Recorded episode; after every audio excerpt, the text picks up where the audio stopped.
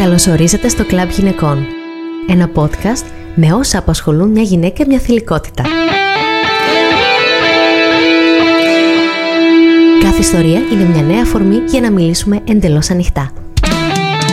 Στέλλας Μαραγδί, Ελληνίδα Παραλυμπιονίκη Στίβου στους αγώνες δρόμων ταχύτητας και στο άλμα εις μήκος. Το 2012, το 2016 και το 2021 συμμετείχε σε Παραλυμπιακούς αγώνες σε Λονδίνο, Ρίο και Τόκιο. Έχει συμμετοχές σε 5 παγκόσμια πρωταθλήματα, 4 πανευρωπαϊκά, έχει 3 πανευρωπαϊκά μετάλλια, είναι κάτοχος του παγκοσμίου ρεκόρ του άλματος εις τριπλούν της κατηγορίας της και το 2014 τιμήθηκε με το βραβείο καλύτερης Ελληνίδας αθλήτριας με αναπηρία. Καλώς ήρθε, Στέλλας Μαραγδί. Καλώς σε βρήκα. Χαίρομαι πάρα πολύ που είμαι εδώ πέρα σήμερα. Και εγώ πάρα πολύ. και γνωριζόμαστε. ναι. Και είναι από τις λίγες φορές που γνωρίζω γυναίκες αθλήτριες από τόσο κοντά και τα λέμε και τόσο καλές αθλήτριες. Α, ευχαριστώ. Ναι, είναι ωραίο. Γιατί έχω καμία σχέση με το, με το σπορ, το συγκεκριμένο. Βασικά με κανένα σπορ, για να είμαστε ειλικρινείς ασχολείσαι με τον αθλητισμό από τα 10 σου χρόνια. Ξεκίνησε όλο πόντα λόγω της αναπηρίας μου, επειδή είναι με ευτική παράλυση στο δεξί χέρι και είναι γενετής. Ε, ο πατέρας μου είχε και ειδικότητα στην κολύμβηση και ήθελε να μάθει να κολυμπάω. Ε, και μου έμαθε. Οπότε εκεί πέρα είχα και μια επαφή με τον υγρό στίβο, αλλά τελικά δεν ήθελα. Ήθελα να κρατήσω μόνο τον στίβο. Οπότε είδα ότι δεν μου κάνει κολύμβηση. Και μετά δοκίμασα και το handball ως ομαδικό, άθλημα, αλλά επίσης και εκεί κάτι δεν μου άρεσε, γιατί ήθελα κάτι ατομικό. Α. και κάπως έτσι. Καλή ομάδα, αλλά καλύτερη μονάδα που λένε. Ναι, δεν ξέρω. Είμαι και γενικώ ως άνθρωπος ότι θέλω να είμαι υπεύθυνη για τον εαυτό μου, για τις επιτυχίες μου, τις αποτυχίες μου όλα. Οπότε νομίζω μου έκανε μεγαλύτερο κλικ ο Στίβος. Η αναπηρία σε σχέση με το, με το άθλημα έχει κάποια διαφορά στο πώς το ασκεί ο ένας και πώς το ασκεί ο άλλος. Δηλαδή κάποιος που δεν έχει κάποια αναπηρία ή κάποιος που έχει αναπηρία. Εξαρτάται την αναπηρία. Δηλαδή, σε μένα, συγκεκριμένα, επειδή η αναπηρία μου είναι στο χέρι μου και ξεκινάει και από τον νόμο μου, οπότε είναι μη λειτουργικό το χέρι μου και χάνω στην εώρηση, χάνω κάποιος που θα δει δηλαδή όταν κάνει κάποιος άλμα εις μήκος, την ώρα που πετάει για να κάνει την προσγείωση χρειάζεται δύο χέρια για την όθηση. Οπότε σίγουρα εγώ σε αυτό είναι που έχω το μειονέκτημα. Εντάξει. Ε, το θέμα είναι ότι. Μα και γι' αυτό το ή άλλως είναι διαφορετικός Ολυμπιακός με το Παραολυμπιακό. Μπράβο, ναι, ναι, γιατί υπάρχει μία αναπηρία. Αλλά από τη στιγμή που θέλεις να κάνεις ένα αγώνισμα, τελείωσε δηλαδή. Για μένα, απλά τρέχω, κάνω το άλμα, κάνω προπόνηση κανονικά με άλλους αρτιμελείς ε, αθλητές. Αγωνίζομαι στους αρτιμελείς κανονικά. Εν τω μεταξύ, έχεις και πάρα πολλά παγκόσμια πρωταθλήματα, έχεις πανευρωπαϊκά. Ταυτόχρονα όμως. Ε, έχεις μπει και στη νομική. Πώς ακριβώς αυτά τα πράγματα μπορείς να κολλήσουν μαζί. Θέλω να πω για να μπεις στη νομική, μόνο να μπεις, πρέπει να διαβάσεις πάρα πολύ. Για να αθληθείς σε τέτοιο επίπεδο πρέπει να δουλέψεις πάρα πολύ. Μπορείς να μου πεις πώς ήταν η ζωή σου στην τρίτη ηλικίου, για παράδειγμα; ε, Γενικώς όλο το Λύκειο ήταν μια τρέλα. Δηλαδή, ήδη από Δευτέρα Λυκείου είχα τα φροντιστήρια, είχα το σχολείο. Πιο πριν έκανα και γερμανικά και αγγλικά. Ήμουνα άτομο που ήθελα να ασχολούμαι με πολλά πράγματα. Και τρίτη Λυκείου ήταν μια χρονιά κιόλας που το καλοκαίρι είχα παγκόσμιο πρωτάθλημα προγραμματισμένο μετά από τις εξετάσεις. Οπότε εκείνη τη χρονιά έπρεπε και να διαβάσω γιατί δεν ήμουν από τους τυχερούς να πάρω το άνευ εξετάσεων ε, στους Ολυμπιακούς Αγώνες το 12 που είχα πάει. Ε, πήγε καλά η χρονιά γιατί και τον στόχο μου πέτυχα και στο παγκόσμιο πρωτάθλημα πήγα μετά από έναν μήνα τον Ιούλιο. Οπότε. Το δεν μπορώ τώρα να ήταν και το Λονδίνο παρόλο ναι, ναι, του Ήτανε. Οι οποίοι γίνονται τον Αύγουστο, δεν γίνονται τον Αύγουστο. Όχι, Σεπτέμβρη, πότε γίνονται; Ναι, ε, τότε ήμουν Δευτέρα Λυκείου. Μόλις είχα τελειώσει τη Δευτέρα Λυκείου, πριν πάω Τρίτη Λυκείου είχα πάει. Okay. 17 ετών. Και το καλοκαίρι που υποτίθεται ότι είσαι Πανελλήνιε, τι άλλο ήταν της Τρίτης Λυκείου; Ήταν το, το παγκόσμιο; πρωτάθλημα στη Λιόν το 2013. Τι διαφορά είχε σε χρόνους; Οι Πανελλήνιες, ok. Okay. Κάνανε ε, τον Ιούνιο, Ιούνιο, που ήταν οι εξετάσεις, ναι, και τέλη Ιουλίου πήγα στο Παγκόσμιο Πρωτάθλημα. Το οποίο δεν το είχα κάνει στο μυαλό μου ότι θα πάω. Α. Ναι. Okay. Είχα κατέβει απλά στο Πανελλήνιο Πρωτάθλημα για να πήγε κάνω καλά; τον αγώνα μου. Ναι, και πήγε καλά και πήγα στο παγκόσμιο. Ναι, γιατί δεν ήθελα να το βάλω στο κεφάλι μου. Και συνήθως έτσι γίνεται με μένα. Όταν δεν αγχώνομαι πάρα πολύ με ένα πράγμα, γίνεται. Πάει και καλά ή... Πάει και καλά, ναι. Άρα είναι θέμα και λίγο θέμα Ναι, είναι πάρα πολύ θέμα ψυχολογίας. Και εκεί ήθελα να σε ρωτήσω, που το λέγαμε πριν. Σκεφτόμουν πόσο δύσκολο είναι, εκτός το ότι έχεις να διαχειριστείς ως αθλητής αυτού του επίπεδου. Τώρα δεν λέμε, OK, κάνω αθλητισμό, εντάξει. Λέμε, κάνω πρωταθλητισμό, κατεβαίνω σε παρολυμπιακού, πάω σε παγκόσμια. Που κουβαλάς μαζί σου τις προσδοκίες του προπονητή. Εντάξει. Της ομάδας. Ε, της χώρας. Τι δικές σου τη... Η οικογένεια. Της οικογέ... Ναι, η χορηγή τώρα. Είναι πάρα πολλοί παράγοντες που είναι στο χέρι του αθλητή πώς θα το διαχειριστεί όλο αυτό το κομμάτι. Ναι. Γιατί το βλέπω σε σχέση με πώς λειτουργούσα πριν μια πενταετία και το πώς λειτουργώ τώρα. Ε, παλιότερα ως αθλήτρια λειτουργούσα για το τι θα πει ο κόσμος, τι θα φανεί έξω ως αποτέλεσμα, γιατί καλός ή κακός αυτό που φαίνεται είναι το αποτέλεσμα σε έναν αγώνα, δεν βλέπει κανένας όλο το προηγούμενο. Τι προσπάθεια έχεις κάνει, τους τραυματισμούς που έχεις περάσει, τίποτα. Και εκεί που καταλήγω είναι το ότι αυτό το κάνουμε για τον εαυτό μας και μόνο, για κανέναν άλλον και αν δεν είμαστε καλά εμείς, δεν έχει σημασία το τι θα πει οποιοδήποτε.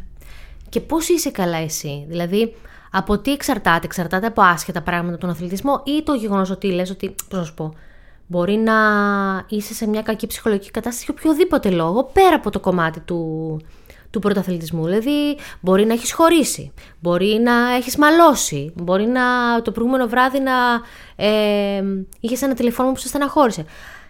Αυτό σε σχέση με εκείνη τη στιγμή χωρίζεται ή μπα; Υπάρχουν στιγμές και στιγμές. Δηλαδή, έχω βρεθεί και στη στιγμή που τα έχω αποκλείσει όλα και έχω επικεντρωθεί 100% στον αγώνα. Και υπάρχουν στιγμές που μπορεί να είναι κάτι πολύ απλό, ε, όπως ε, η απώλεια κάποιου ανθρώπου ή οτιδήποτε, που σε βάθος χρόνου θα με επηρεάζει ακόμα και να μην το καταλαβαίνω συνειδητά. Οπότε πλέον ε, κάθομαι και κάνω κι εγώ δουλειά με τον εαυτό μου για να ξέρω πού πρέπει να σταματήσουν κάποια πράγματα να με πειράζουν και να πω ότι τώρα είμαι εδώ για τη Στέλλα, για τους τόσους μήνες προσπάθειας που κάνω είτε με τη διατροφή μου είτε με την καθημερινότητά μου που έχουμε πολλά πράγματα που πρέπει να προσέχουμε ως αθλητές και κοιτάω να κάνω το μέγιστο δυνατό για να είμαι καλά εγώ και να ευχαριστηθώ τον αγώνα ε, ως Στέλλα.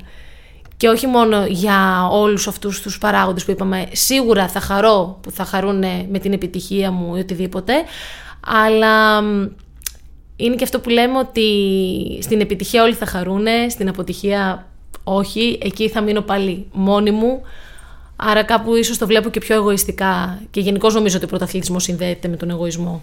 Υπάρχουν πάντα προσδοκίες, αλλά στην τελική κανείς δεν είναι μαζί σου όταν ασκείσαι έτσι, όταν προπονείσαι, όταν κουράζεσαι, όταν στερείσαι, γιατί φαντάζομαι ότι στερείστε. Όλα αυτά που λες ισχύουν γιατί ακόμα και το αλκοόλ ας πούμε είναι κάτι το οποίο ο ιδιωτορφολόγος θα μου πει μη πιες αλκοόλ θα σε επηρεάσει. Ε, οπότε... Για πόσους μήνες; Ναι, θα σε αφήσει και μία μέρα το λεγόμενο cheat day, ας πούμε, γιατί προφανώς είναι και αυτό που λέγαμε ότι η πολλή πίεση ε, θα, κάποια στιγμή θα έχει αρνητική επίπτωση στον αθλητή. Οπότε κάπου να είμαι κι εγώ συνειδητοποιημένη ότι πιέζω τον εαυτό μου για ένα καλό αποτέλεσμα, αλλά όταν χρειάζομαι και ξεκούραση για τον εαυτό μου, θα ξέρω να πω ότι τώρα σταματάω και ηρεμώ για μία ώρα, για μία μέρα. Όσο χρειάζομαι για να μπορέσω πάλι μετά να είμαι αποδοτική σε αυτό που κάνω. Γιατί αν αρχίσω και πιέζομαι χωρίς να βάζω ένα φρένο, δεν θα είμαι αποδοτική. Και θα μου σκάσει όλο αυτό ίσως και στον πιο κρίσιμο αγώνα όλης της χρονιάς. Έχει τύχει ποτέ να πεις: Εντάξει, αυτό ήταν, τελείωσε, δεν μπορώ άλλο. Θέλω να πω σε πολύ κρίσιμη στιγμή. Έχει τύχει πριν ε, δύο χρόνια που έσπασα το πόδι μου ε, κατά τη διάρκεια αγώνα κιόλας. Ε, στο Αλμισμίκος έκανα χειρουργείο, έβαλα λάμα με βίδες ε, στο πόδι. Μέχρι τότε δεν είχα μπει καν στη διαδικασία χειρουργείου, ούτε καν το χέρι μου για να βελτιώσω οποιαδήποτε λειτουργία του χεριού. Και ήταν μια πάρα πολύ δύσκολη περίοδος για μένα. Πόσο κράτησε, ενώ ε, καταρχάς πόσο καιρό πήρε για να επανέλθει το πόδι σου; Το πόδι ήταν στους 3 με 6 μήνες μέχρι να αρχίσω να τρέχω κιόλας. Δηλαδή στο τρίμηνο και μετά περπάτησα, άρχισα σιγά σιγά να αθλούμαι και ο στόχος ήταν μέσα σε ένα χρόνο να πάω Ολυμπιακούς Αγώνες. Ε, στο Τόκιο. Κάτι απλό. ναι. Ε, αυτό όμως δεν ήταν πάρα πολύ αγχωτικό. Θέλω να πω, δεν έλεγες: Οκ, τώρα δεν τρέχω και πώς θα γίνει να τρέξω και να προλάβω να προπονηθώ και, και να προλάβω και τους ε, Ολυμπιακούς. Ναι, ήταν ίσως η πρώτη φορά στη ζωή μου που άρχισα να σκέφτομαι λίγο διαφορετικά τα πράγματα. Δηλαδή, το 2016 που ήταν το Ρίο, επί τέσσερα χρόνια από το 2012 σκεφτόμουν μόνο τους Ολυμπιακούς Αγώνες. Είχα θέσει ένα στόχο και σκεφτόμουν αυτό. Ήταν πάρα πολύ αγχωτικό.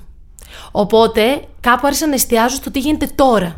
Και όχι το τι θα γίνει σε ένα χρόνο και πώς θα είμαι και αν θα πάω στους αγώνες ή δεν θα πάω. Εστίασα στο ότι αυτό που θέλω αρχικά ήταν να περπατήσω, μετά να τρέξω και σιγά σιγά να κάνω έναν αγώνα που να το ευχαριστηθώ το ότι επιστρέφω ξανά σε αγωνιστική δράση. Οπότε το 2021 μετά από το χειρουργείο πήγα πρώτη φορά σε πανευρωπαϊκό πρωτάθλημα στο Μπίτγκος και έχασα μετάλλιο για ένα εκατοστό. Βγήκα τέταρτη. Ενώ ήμουν φαβορή, ας πούμε, για μετάλλιο. Και ενώ όλοι περίμεναν ότι εγώ θα πάθω κατάθλιψη και θα καταρρεύσω μετά τον αγώνα, ε, για πρώτη φορά το είδα λίγο διαφορετικά και είπα ότι είμαι πάρα πολύ χαρούμενη για εμένα και περήφανη που θα μπορούσα να είχα σταματήσει και να τα είχα παρατήσει και βρίσκομαι σε έναν διεθνή αγώνα. Και ας μου ήρθε κάτι ανάποδα. Σου αρέσει πάρα πολύ έτσι. Το αγαπώ. Δεν, δεν μπορώ να φανταστώ να μην το κάνω. Hm. Εν τω μεταξύ το 15 σ' αρέσει τόσο πολύ που πήγες με δικά σου έξοδα στην Τόχα. Σωστά; Άλλη ιστορία κι αυτή. Για πες. Γεμάτη είναι; ιστορίες σε αυτά Άμα τα δεν πράγματα. έχεις Στέλλα, ποιος θα έχει; Το θέμα είναι ότι κάθε φορά που αναφέρω την συγκεκριμένη ιστορία με πιάνει και μια συγκίνηση γιατί είναι ένας αγώνας που τον θυμάμαι καθώς είχα πάει εκεί και είχα κάνει υπερπροσπάθεια είχα πετύχει πανελλήνια ρεκόρ και στο μήκος και στα 100 μέτρα και όλο αυτό μου είχε βγει γιατί κάποιοι δεν πίστεψαν σε μένα και ας πούμε ήμουν και πιο μικρή ηλικιακά και άφηνα και περισσότερο με πειράζουν πράγματα και μου βγήκε όλος σε πείσμα και πήγε εξαιρετικά. Θα εκείνος μπορούσε ο να αγώνας. πει ότι okay, κανείς δεν το περίμενε από μένα και να σε ρίξει πολύ αυτό Ναι. και να πάνε όλα ανάποδα, ε. Ναι. Κάποιες φορές ευτυχώς αντιδράω θετικά σε τέτοια ερεθίσματα. Και γιατί όμως με δικά σου έξοδα, τι, δηλαδή θέλω να πω.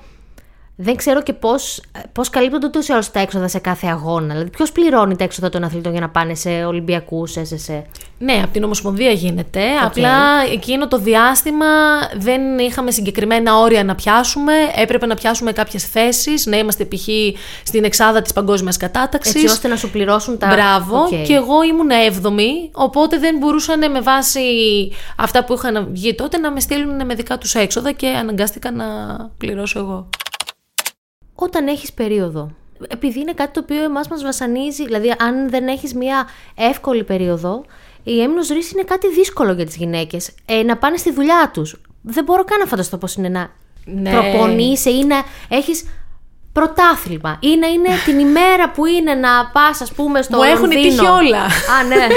Και να ξέρω εγώ να λες: Α, ωραία, μου ήρθε περίοδος. Τέλειο. Τι, τι κάνετε με αυτό το κομμάτι; Είναι πάρα πολύ δύσκολο κομμάτι και είναι δύσκολο γιατί μας επηρεάζει από ορμονικά, άρα και ψυχολογικά, μέχρι και σωματικά. Και εμένα προσωπικά με επηρεάζει όταν περιμένω και πολλές φορές θα τύχει να με έρθει και περίοδος κατά τη διάρκεια ενός ένα αγώνα, οπότε θα πρέπει εγώ κάπως να αλλάξω τον κύκλο μου ώστε να πάω στον αγώνα και να είμαι πιο αποδοτική. Μμ, επηρεάζει όντως.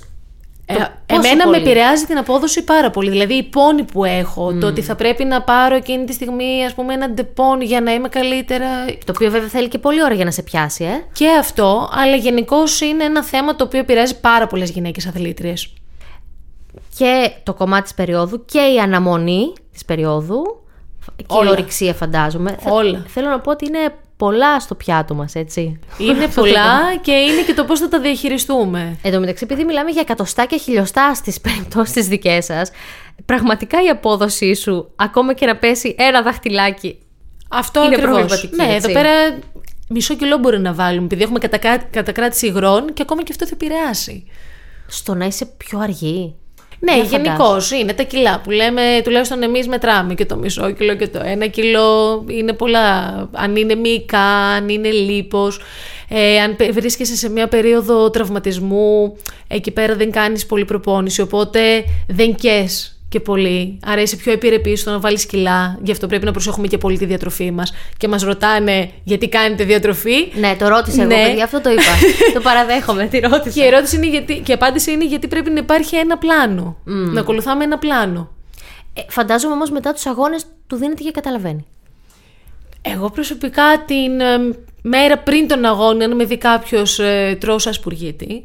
Και ας πούμε ε, γάλα με cornflakes και γιαουρτάκια τέτοια, φυστικό βούτυρο, ναι, ναι, λιτάκια πέριτα. Και την επόμενη μέρα από τον αγώνα θα πάρω ένα πιάτο με και άλλο ένα πιάτο με γλυκά και θα τα φάω όλα. Γιατί πραγματικά δεν είναι ότι δεν τρώμε γιατί δεν μπορούμε.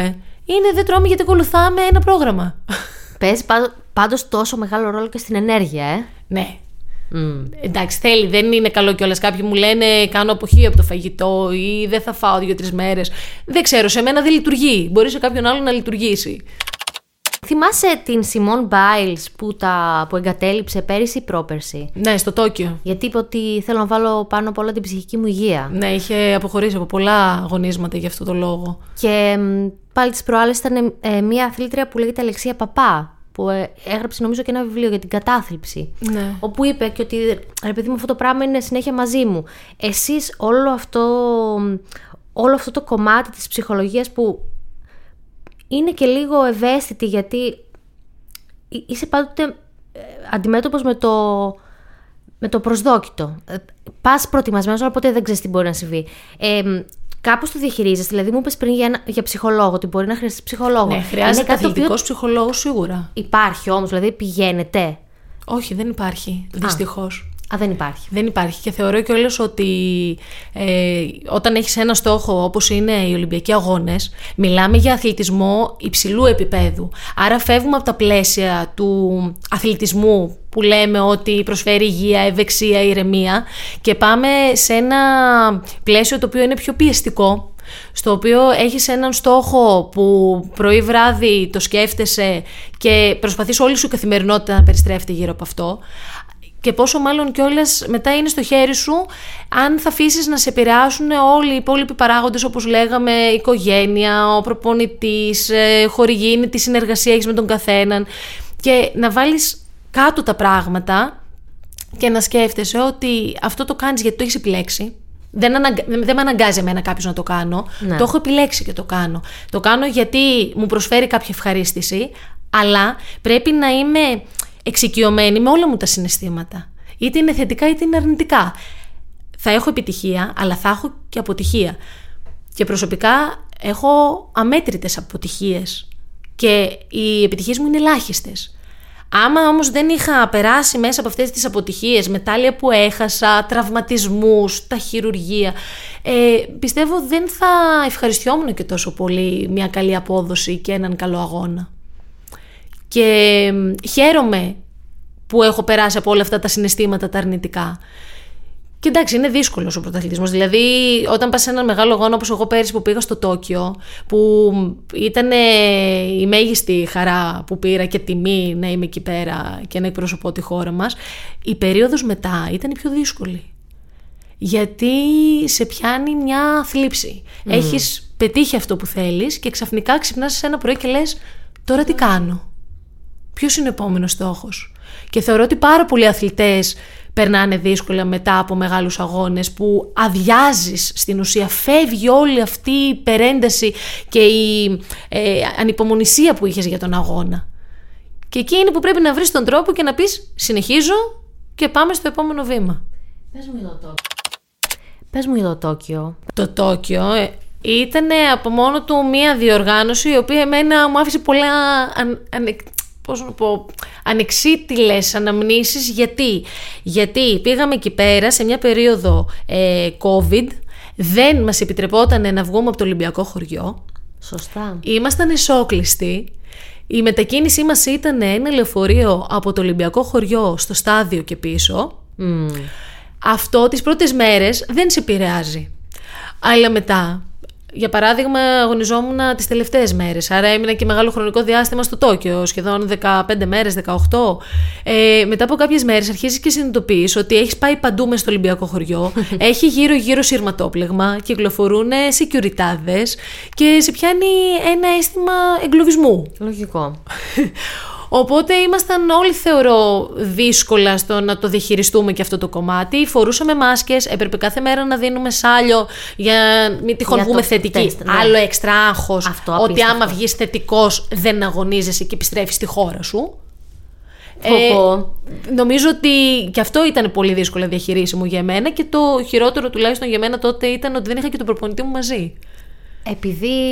Δεν τον πήρανε, δεν ήταν μέσα στην αποστολή και λόγω COVID δεν μπορούσε να έρθει ούτε με δικά του έξοδο. Σωστά, Οπότε. είχαμε και αυτά τότε. Εγώ ήμουν μόνη μου στο Τόκιο. Τι έκανες όλη τη μέρα, Στέλλα, αλήθεια. Δηλαδή, τι, ήσουν στο ίντερνετ, ξέρω εγώ. Όχι, εντάξει, είχαμε το πρόγραμμά μας φαγητό, να πάμε προπόνηση, είχαμε και ένα ε, χώρο εκεί πέρα που μπορούσαμε να πηγαίνουμε τις βόλτες μας, να περπατάμε, να καθόμαστε, κάτι γινότανε, μετά ξανά προπόνηση, εντάξει.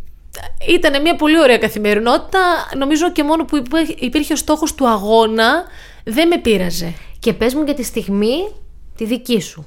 Εκεί. Ε, είδα μία πλευρά της Στέλλας που πραγματικά το λέω και να τριχιάζω ότι με θαυμάζω γιατί πήγα εκεί και ήμουν ένα κουτάβι επειδή πήγα μόνη μου χωρίς τον προπονητή μου ε, ένιωθα ένα κενό, ένιωθα μια αδικία και μ, κάποια στιγμή λέω είμαι εδώ, πρέπει να κάνω τον αγώνα μου, πρέπει να πετύχω αυτό που ήρθα να κάνω και μετά ό,τι βρέξει ας κατεβάσει. Βέβαια έβρεξε ό,τι φαντάζεσαι στις 10 μέρες που ήμασταν εκεί. Πήγαμε εκεί με ηλιοφάνεια και μετά απλά έβρεχε. Και ο αγώνας μου ήταν με full βροχή. Ήταν 9 η ώρα το πρωί. Πήγαν από βράδυ γιατί συνήθως οι αγώνες είναι βράδυ. Ναι. Και οπότε εγώ ήμουνα άϊπνη, χωρίς φαγητό, από το άγχος και το Και στρες βροχή. και όλα. Ναι, και, και βροχή. Ε, ένας παράγοντας που μας επηρεάζει πάρα πολύ εμάς, η βροχή. Και παραδόξως εγώ εκείνη την ημέρα δεν είδα βροχή. Επειδή ήμουν τόσο Focused, ε. focus στον αγώνα, σίγουρα είχα το άγχος μου, όσο μπορούσα απλά το διαχειρίστηκα και λέω είμαι εδώ πρέπει να το ευχαριστηθώ, πρέπει να το κάνω. Ε, έχω ανθρώπους πίσω στην Ελλάδα που με στηρίζουν, μπορεί να μην τους βλέπω, αλλά αυτοί με βλέπουν. Ένιωσα μια ζεστασιά ενώ έβρεχε και είχε 10 βαθμούς. Δεν μπορώ να το εξηγήσω αυτό το συνέστημα. Και απλά έδωσα την ψυχή μου αυτό. Και μόλις σηκώνεσαι. Ήταν οι προσπάθειες που η μία μετά την άλλη, γιατί έχουμε και έξι προσπάθειες στο άλμα, ε, είχα βάλει ως στόχο ότι θέλω να μπω στην οχτάδα και μετά θέλω να μπω στην εξάδα. Και βγήκα έκτη. Τώρα δεν ξέρω πώς έγινε αυτό. Μάλλον πρέπει για το Παρίσι να αρχίσω να σκέφτομαι από τώρα ότι θέλω να μπω στην τριάδα. Την τριάδα. ε, κάπως έτσι πάει. Ε, αλλά εκείνη την ώρα κάνετε τις προσπάθειες και κρατούν το μικρότερο. Το, το μεγαλύτερο το άλμα. μεγαλύτερο άλμα. Το μεγαλύτερο Ε, οπότε ξεκινάς, θυμάσαι τα πρώτα ήταν λίγο λιγότερο, ήταν πώς πάει. Μπορεί ας πούμε, να κάνεις το πρώτο να είναι το πιο μεγάλο. Έχω blackout. Σε αυτά έχω blackout. δηλαδή, έχω πολύ επιλεκτικές μνήμες εγώ από τους αγώνες μέσα. Ε, στα άλματα, όταν ξέρω ότι έχω τεχνικά λάθη, οτιδήποτε, τα αφαιρώ προς το παρόν από το κεφάλι μου και όταν είναι να καθίσω να κάνω προπόνηση και να τα διορθώσω, τότε θα αρχίσω να βλέπω τα βίντεο μου και πώς πήγα σε έναν αγώνα. Οκ.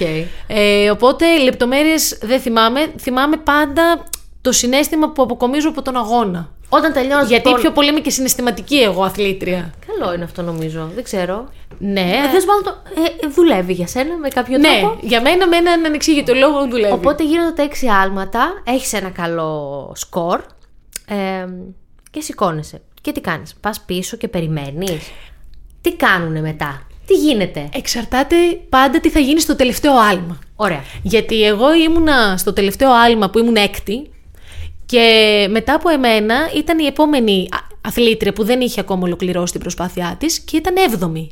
Οπότε αυτή, αν έκανε μεγαλύτερη επίδοση από εμένα, στο τελευταίο άλμα, θα με είχε περάσει και εγώ θα ήμουν εκτός. Εκεί είναι το πιο στρεσογόνο γεγονός που μπορεί να γίνει. Λίγους μήνες νωρίτερα, εγώ είχα χάσει με τον ίδιο τρόπο το μετάλλιο από το Πανευρωπαϊκό, οπότε ήμουν σε ένα ντεζαβού στο Τόκιο και να λέω τώρα πάλι θα γίνει κάτι.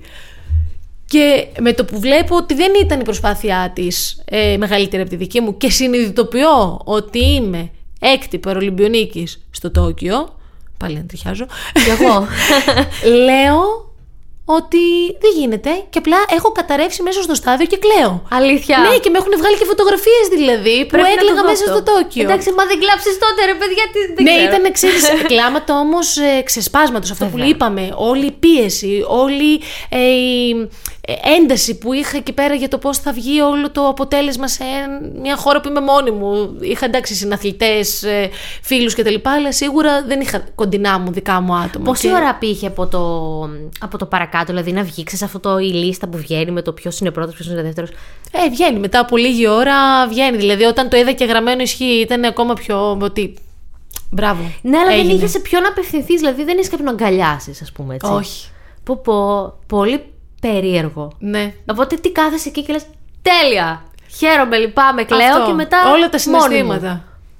Όλα τα συναισθήματα. Ποιο πήρες πρώτο με το που. ξέρεις, άρπαξες το κινητό σου; Τον προπονητή μου. Προπονητή, ε! Ναι. Όχι γονείς, ας πούμε. Όχι. Πάντα τον προπονητή. Προπονητή. Ο Ήτανε... οποίος- Ναι, που θεωρώ κιόλας ότι εάν ήταν παρόν και στον αγώνα θα μπορούσα να είχα κάνει και κάτι καλύτερο γιατί πάντα είναι αυτό που λέμε ότι συνδεόμαστε, είμαστε ομάδα. Δεν γίνεται, δηλαδή μπορεί να έκανα κάτι μόνη μου, αλλά ο προπονητής είναι αυτός που χρειαζόμαστε για καθοδήγηση και για, τι, μου- για αυτό το λόγο είχα και το παράπονο ας πούμε, το ότι τι θα γινόταν αν. Οπότε τώρα απλά προσπαθώ να αλλάξω τα δεδομένα και να πω ότι στους επόμενους αγώνες θα τον έχω μαζί μου. Πού βοηθάει ο προπονητής την τελευταία στιγμή; Άμα ξέραμε να τα κάνουμε όλα καλά, δεν θα χρειαζόμασταν κανέναν. Δεν υπάρχει αγώνας που να μην κάνω τεχνικό λάθος ή να μην ε, χαλαρώσω και τρέξω λίγο πιο αργά. Ο προπονητής βρίσκεται εκεί για να σου πει την κατάλληλη στιγμή τρέξε, ε, πάνε πιο γρήγορα, κόψε, ε, θα σε δει πού θα πατήσεις, σε ξέρει τόσο καλά που αυτός ο άνθρωπος μπορεί να είναι και το κλειδί για την ε, μεγαλύτερη επιτυχία εκείνη την ώρα. Γιατί μπορεί ακόμα και ψυχολογικά να βοηθήσει. Ένα κομμάτι που είναι πολύ συζητημένο, αλλά θέλω να μου πεις και στη γνώμη σου, είναι η σεξουαλική παρενόχληση στον αθλητισμό. Είναι κάτι το οποίο σε τρόμαξε ποτέ, το σκέφτηκες ποτέ; Δόξα τω Θεώ δεν ήμουνα ποτέ ούτε δέκτης κάποιας συμπεριφοράς, ούτε μάρτυρας κάποιας άλλης συμπεριφοράς. Ε, και γενικώς νομίζω ότι στο Στίβο δεν είχαμε, τουλάχιστον εδώ πέρα και όλα στη Θεσσαλονίκη, κάποια θέματα ε, ποτέ. Και γενικώς είναι κάτι που με θλίβει πολύ και ταυτόχρονα με εξοργίζει γιατί δεν μπορώ να εξηγήσω για ποιο λόγο να γίνει κάτι τέτοιο και πόσο μάλλον ε, να καταλάβω πώς μπορεί να το βιώσει αυτό μια αθλήτρια. Ένιωσες όμως ποτέ ότι κάποιος μπορεί να σε κοιτάξει κάπως; Ναι, Ενώ από αυτό αυτά τα σίγουρα βλέμματα ή κάποιο σχόλιο; ισχύει για ποιο λόγο σε εμάς; Ισχύει λόγω της αγωνιστικής μας εμφάνισης. Ακριβώς. Γιατί; Διότι φοράμε ένα ωραιότατο βρακάκι από κάτω και ένα μπουστάκι και αυτό γίνεται αντικείμενο σχολιασμού. Ε, καλή ώρα να τώρα μου έρχονται φλασιές, ε, μπορεί να τύχει να δω στο YouTube που να παίρνουν πλάνα από αγώνες στίβου και να εστιάζουν προφανώς σε αυτά. Σωστά. Οπότε δεν εστιάζουν στο τι θα κάνει μια αθλήτρια, αλλά θα εστιάζουν στο τι φοράει και κατά πόσο είναι αποκαλυπτικό αυτό και τέτοια σχόλια, ναι. Πέρυσι, νομίζω, η πρόπερση υπήρξε μια ομάδα βόλεϊ που επειδή ένιωθαν ότι κοιτούν πάρα πολύ το σώμα τους και αυτά που φορούν ε, οι θεατές ή και στο ίντερνετ γενικά γινόταν ένας χαμός ε, ζήτησαν να μην φορούν αυτό το, το σλιπάκι με Ναι. το τέτοιο. Εσύ αν μπορούσες θα φορούσες κάτι άλλο; Όχι. Κατηγορηματικά όχι, γενικώς με ό,τι έχει να κάνει με την εμφάνισή μου, γιατί ε, θεωρώ ότι δεν είναι δικό μου πρόβλημα και θεωρώ ότι είναι των αλλωνών πρόβλημα το ότι σκέφτονται έτσι. Και ακόμα και να μην βάλω αυτό και να βάλω και ένα κολλάν μακρύ, πάλι θα μπορούν κάτι να σχολιάσουν. Και γενικώς το έχω συνειδητοποιήσει αυτό το πράγμα, ότι ό,τι και να κάνουμε, θα, άμα θέλει κάποιος να το δει ε, προκλητικά ή ότι δεν σέβεσαι κάτι, οτιδήποτε, θα το πει. Οπότε έχει να κάνει με το πώς το βλέπω εγώ και πόσο αν τα νιώθω μέσα σε αυτό που φοράω. Όταν πάω να αγωνιστώ, με βολεύει να φοράω το βρακάκι γιατί είμαι πιο άνετη και μέχρι εκεί. Δεν θα καθίσω δηλαδή να απολογηθώ ή να εξηγήσω σε κάποιον για ποιο λόγο το φοράω. Με το που τελειώνεις και γυρνάς στην Ελλάδα, τι γίνεται; Θέλω να πω, είναι αυτό που χτυπάει το τηλέφωνο σε ρί και γίνεται χαμός από φίλους και από Από όλους. Δημοσιογράφους. Δημοσιογράφους, ναι, μια συνέντευξη, τα κλασικά, ναι. Αλλά είναι και μια περίοδο αυτό που είπαμε ότι επειδή έχουμε μπουκώσει από πολλά πράγματα, νομίζω όλοι θέλουμε και τον χρόνο μας και μια απόσταση. Δηλαδή, εγώ μετά το Τόκιο έφυγα ε, για ένα μήνα και δεν ήθελα να μιλήσω σε ψυχή ζώσα. Μμ, και πού πήγες; Πήγα στον Βόλο κάτω στον φίλο μου, οπότε να πάω εκεί πέρα να ηρεμήσω. Πήγα να πήλιο, λέει και τα. Αυτό ακριβώς. Είχα την υγειά μου. Πήρα τα βουνά. Κυριολεκτικά, ρε παιδάκι. Κυριολεκτικά. Αυτό ήταν. Πώς φάνηκε; Πολύ ωραία. Ναι. Νομίζω όλα τα πιάσαμε. Δεν νομίζω να αφήσαμε κάτι. Πιστεύω ναι, το τερματίσαμε. Τέλεια. Ευχαριστώ πάρα πολύ, εσύ Στέλλα. Για να μην χάνετε κανένα επεισόδιο, ακολουθήστε μας στο Spotify, στα Apple και Google Podcasts.